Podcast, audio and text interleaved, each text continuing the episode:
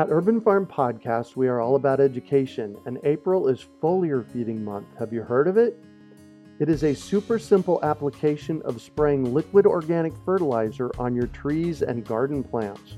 The leaves, branches, and trunks are incredible at absorbing nutrients. And if your soil isn't great or your pH is off, foliar feeding is a quick and long lasting fix to get your plants the nutrients they need. Want to learn more? Join us for our free online webinar on how to apply this amazing process to your gardens and fruit trees. Visit urbanfarm.org to sign up. That's urbanfarm.org. Greetings, urban farmers, gardeners, and healthy food visionaries. Farmer Greg here, and welcome to the 402nd episode of the Urban Farm Podcast, where every day we work together to educate and inspire you to become part of your food revolution. Growing plants that thrive in our yard is a lot easier than you think. It starts with saving your own seeds and letting them remember what they already learned. Just text seeds to 33444 or visit iwanttosaveseeds.com and you will receive our free webinar about why seeds matter, why saving them is easy, and how you can save your own.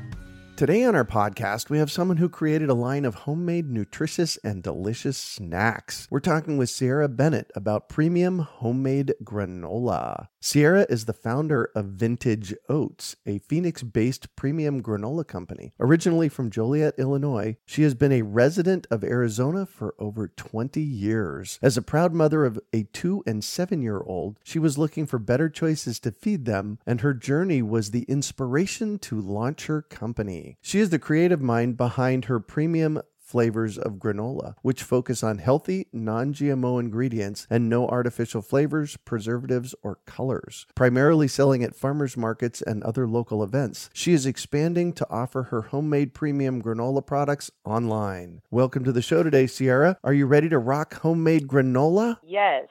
Excellent. So I shared a bit about you. Can you fill in the blanks for us and share more about the path you took to get where you're at today? Absolutely. Like you explained, I've been doing this for about two years now. And I originally started back in 2017 was when I got the vision, but I started selling about a year ago. So it's been one year pretty consistent that I've been selling. Mm-hmm. My story is kind of unique how I started my business. I am a Christian and I actually prayed for about a year prior to me even starting my business. And I asked for God to really give me vision and give me purpose and just show me, you know, what do I have to offer outside of my kids or outside of just my day to day things. And it was crazy. My business idea from the logo to the business name, everything just came on to me all at once. So I had just ended a job in corporate America. Mm-hmm. And I didn't have much money around the time, but I started to just create. It just came to me. I just started creating granola, trying it at home, trying different recipes. And one day it just hit and it just worked really well. And I shared my vision with some people and they really loved it. And I just kind of went from there. Wow. So part of the inspiration behind this is your kids. Tell me about that. Absolutely. So, I mean, for my kids, they're a huge part of it because I want to provide them with stability, of course. And beyond that, I want them to see a different side of our family. No one in my family has ever really owned a business or have taken this, you know, lane in life. And I want to be able to share with my children that you can create something and it can work and you can give it your all and it can create you stability and your family. So it's more of a generational thing I'm looking into. My kids specifically, you know, thinking about college, thinking about, you know, their life and how I want to set them up for success. And it all starts with me and how I choose to live my life. And if I give 100% into what my business is, there's no limit to how big or how great it can go and how it can impact my kids. Nice. I love the motivation behind it. It sounds like you've been in corporate America and felt like you could actually jump in and do this on your own. Yes. So tell me more about that. So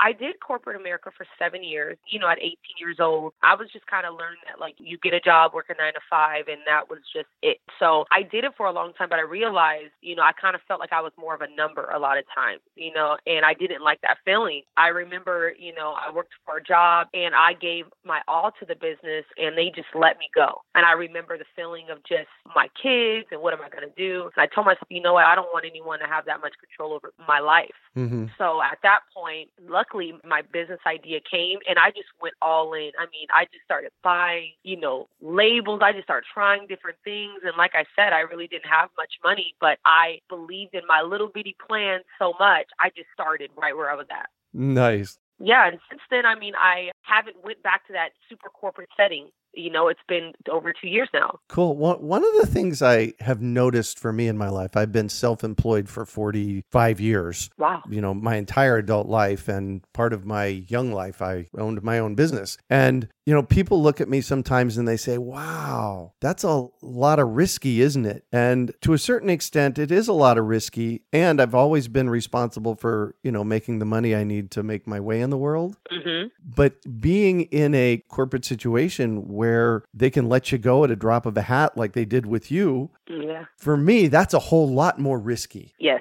I agree. Yeah. Think about being an entrepreneur, you know, as you can attest to, is you have control of your life. So pretty much, I mean, if you don't work, you don't make money. If you work hard, you make money. Right. Rather than sometimes with corporate, you could be good, you could be doing excellent, you could be doing bad, and you still have that same equal chance of losing your job. So it's more so you're taking a risk on yourself. I would take that risk, right? Yeah, you did.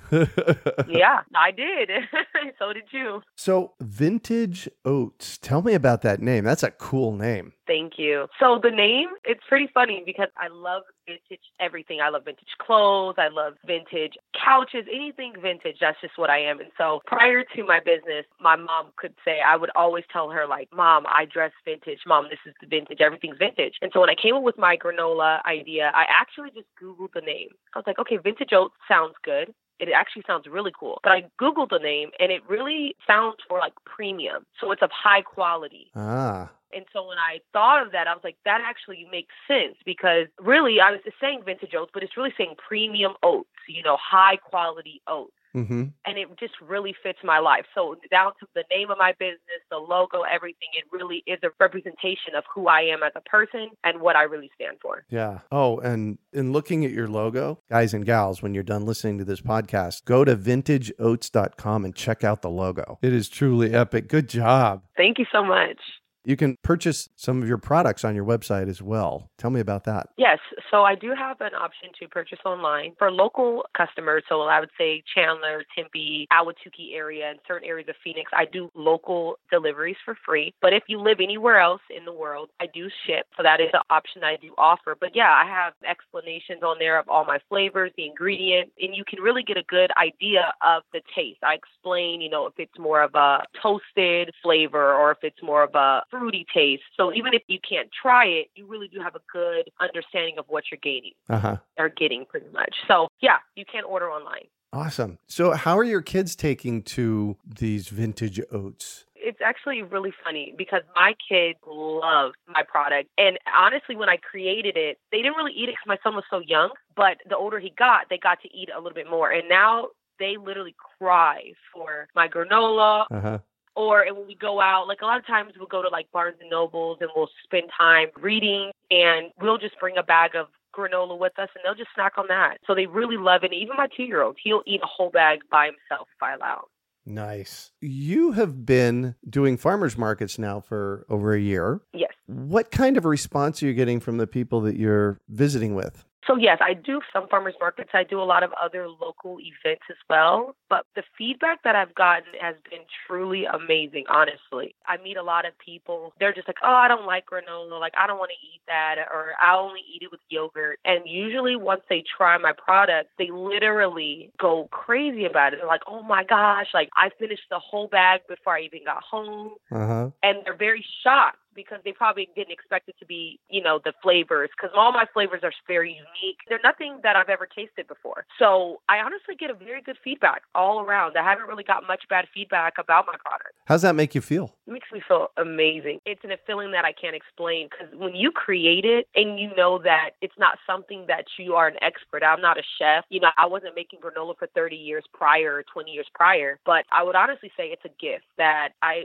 gained, you know, in a very short period of time time, I'm able to impact a lot of people, you know, with my hands, with my mind. It's very amazing. So you've been doing this for two years. Think back over the past two years, and is there a moment where you interacted with somebody or something happened that told you, oh my gosh, this is so why I'm doing this? Absolutely. I have several times where I meet young women out at events and the feedback that I get, sometimes the women, they're so amazed. You know, they're like, wow, like, you know, you're young, you have this business. Like, how did you do this? And they're so shocked. And I remember my younger self being young, kind of lost a little bit, not really knowing what I want to do with my life. And to see young girls like that and they're talking to me, I love to be that example, letting them know, listen, even though the world can show you doing this, this, the other is acceptable, let me show you something positive. So I meet a lot of women all the time. I get to talk to them. I have long conversations with them, sometimes even after my events. I just get to share with them my story, my testimony of how I started. And I honestly feel like it's just giving another person hope. That is greater than any money that I could ever receive. Mm. That's an experience. Nice. So I'm going to shift on you, and I'd like for you to talk about a time you failed, how you overcame that failure, and what you might have learned from it. Awesome. Well, of course, being an entrepreneur, I've came across a couple failures or a couple of walls. One specific would be when I first started my business. I actually have two. If you don't mind, I can share both. Please. Yes. So one thing I've ran into was my recipes. So I had never made granola before. So I take pride in creating all of my flavors. It's a science to it. You have to learn the ratios and how to do it. And I remember being in my kitchen, trying different recipes, and they failing. They're burning. They're not cooking right. And I would throw away products over and over again. And I remember just being like, this is stupid. I don't want to do this. Like, this is never going to work. Just speaking so much negative things to myself. And I just continued to try. And over time, I actually perfected it and I got it. But what I learned from that moment, honestly, was just like literally never give up. Like if you put your mind to it, mm-hmm. if you keep pressing forward, keep trying different things, learning from the mistake, you know, substituting it with something different, you will achieve that goal. So that's one of them. And then another one, of course, when I started my business, I got a lot of negative feedback from people that were close to me. And people were like, you know, that's dumb. No one's going to buy that. I don't think that's going to work. Whatever else they felt in their heart. It was very hard for me to decipher between what I believed and what people told me. So I had a lot of very down moments where I felt like embarrassed and I literally just kept pressing forward. And people would say, You shouldn't do that. Just get a nine to five. And I just kept pressing. So I think even for there, I learned just set your mind on something. You can't wait for people to approve it. You just have to believe it within yourself. And once you are confident in it, people will respect it. They have no other choice to. Yeah. One, one of the things I've found with my time as being an entrepreneur is that there are people in our lives that want to keep us down for whatever reason. And those are the kind of people that I step away from. Yes the people I want in my life are the people that throw me high fives, you know, when I come up with an idea and say, yes, let's do it. Not those that are, well, you need to get a nine to five job and be miserable like me. Yeah. And it takes a lot of confidence to be able to do what we do as entrepreneurs because you go through a lot of failures, you got to go through a lot of ups and downs, and a lot of people aren't willing to take that chance. Sometimes people reflect their own insecurities, their own thoughts of themselves on you. So you have to just be strong and be like, no, I'm taking this path and this is my choice, you know? Amen to that. so, what do you consider your biggest success? So, my biggest success, I would say it's probably a unique answer to say, but my biggest success would even be the beginning like the vision to me in my life for me to never have been around business for me to have never even seen anyone do this for me personally to get to a place in my life where i could even come up with such an amazing idea especially in times where health is so important and people love to eat. I mean it's a really big thing. And so for me to be able to even think of that and for me to be able to put it on paper for me to be able to articulate it and bring it to fruition mm-hmm that alone is one of my biggest success. It just is a whole different side of me that I really never knew I had. Yeah. It's not even about how my business goes from here. It's more so the beginning stages to even be able to get to that place. Yeah. So I don't want to bypass one of the things that you said. You said it's a really big think, T H I N K, to get started in a project like this. So tell me about that.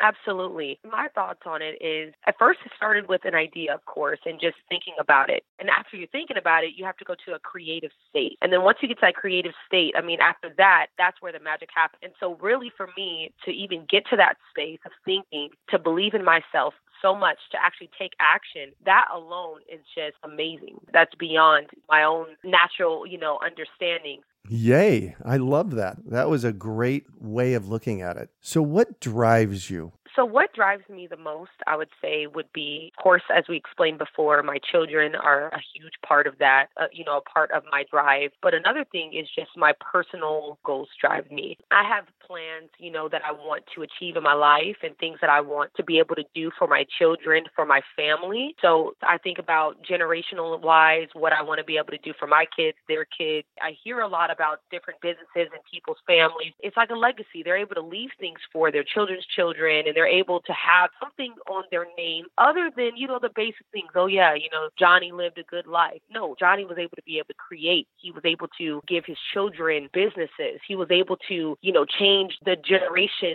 you know, going forward. And so that's something I feel like I want to be for my family. I want to change the pace and I want to create something that not only affects me, but affects my children and affects everyone else. I mean, beyond the financial stability, that's a huge part, but really just on a deeper level, I just want to be great for me and the people around me. That's an extraordinary answer. That was beautiful. Thank you for that. As you were sharing that, I came up with a question that I maybe should have asked earlier, but I'm going to throw it out to you here. Do you have training in starting a business? Did you, you know, find resources online? What did you do to learn how to do this and figure it out? No, I've never had any training. I actually, some years back, I wanted to go to school for business. I never did. As I explained, I have two children, so that never was really something that I did. But no, I just literally went all in. Every day, it's a learning experience. I do Google a lot of things. And, you know, if I do meet somebody with a business, sometimes I try to feed off of them a little bit. But no, other than that, it's all on me. And at the current time, it's just a one person army. You know, I create everything alone. I make my recipes. I fill my bags. I do my labels. I mean, from zero to 10, I do it by myself. I just learn. I trial and error. Yeah. That's how I get through. Wow. Welcome to being an entrepreneur. I've had a lot of businesses in my life. I've interacted with a lot of people, and this is how we do it. You just figure it out. I mean, because if you wait, one thing I learned about it is if you never a perfect moment. And so if you're waiting for a perfect moment to tackle it, you'll wait forever. So you just have to go in Mm-hmm. and just do the best that you can and just hope on the way you'll meet some good people who may be able to help you. But other than that, you just have to depend on yourself. Yeah. You really have to make your own perfect moment by doing it. Yes.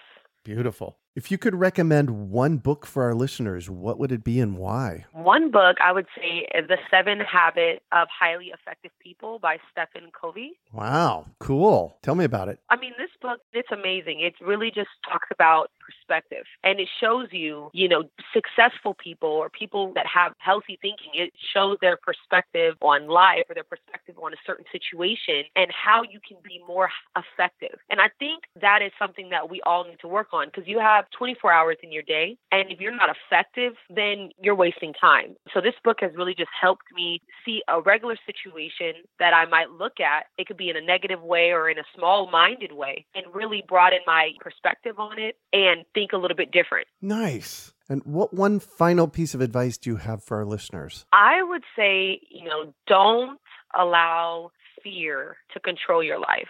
That's huge to me. I think that throughout the years, beyond business, just everything in your life, if you allow fear to be at the forefront, you will not succeed. You will not be able to get to any goals because fear paralyzes you. It literally does. So just don't allow fear to, you know, to slow you down. If you're scared about it, nine times out of 10, you should just go ahead and do it. And once you get past that one barrier and, you know, and just keep pressing through them, you'll see you can do literally do anything you put your mind to. Mhm, Nice. Well, thank you so much for joining us on the show today, Ciara. Of course. Thank you so much. So, how can our listeners find you? They can actually find me on Instagram and Facebook. My business name, as you explained, is Vintage Oats. Give me one second. So it's V I N T A G E O A T S. And like I said, on Instagram or Facebook. And I also have a website, www.vintageoats.com. Perfect. You can also find show notes from today's podcast at urbanfarm.org forward slash vintage oats. We are your urban farming resource. You can find our podcast on iTunes, Google Play, Stitcher, and iHeartRadio. Also visit urbanfarm.org to find articles, podcasts, webinars, courses, and more. Well, that's it for today. Thanks for joining us on the Urban Farm Podcast. Growing plants that thrive in our yard is a lot easier than you think. It starts with saving your own seeds and letting them remember what they already learned. Just text seeds to 33444 or visit iwanttosaveseeds.com and you will receive our free webinar about why seeds matter, why saving them is easy, and how you can save your own. We hope you enjoyed today's episode of the Urban Farm Podcast. Remember to listen for tips, advice, and resources to help you on your journey with urban farming. You can find us on the web at urbanfarm.org or send us an email to podcast at urbanfarm.org. In the words of Vincent van Gogh, great things are done by a series of small things brought together. Be encouraged that with each lesson learned and skill developed, you are one step closer in the direction of your dreams. One of the first things that many of us learn when we start to garden is how to water and fertilize the soil. But there is an exception to this rule, and it's called foliar feeding. You should foliar feed or water the leaves of your plant with liquid fertilizer when you want certain nutrients to be absorbed better. Not only are the leaves great at uptaking liquid fertilizer, if your soil isn't very good or your pH is off, foliar feeding can help your veggies and fruit trees quickly get the nutrients they need to thrive. If you're ready to start foliar feeding for maximum growth, yields, and quality, head on over to urbanfarm.org forward slash feed the leaves to see our selection of foliar feeding products. That's urbanfarm.org forward slash feed the leaves.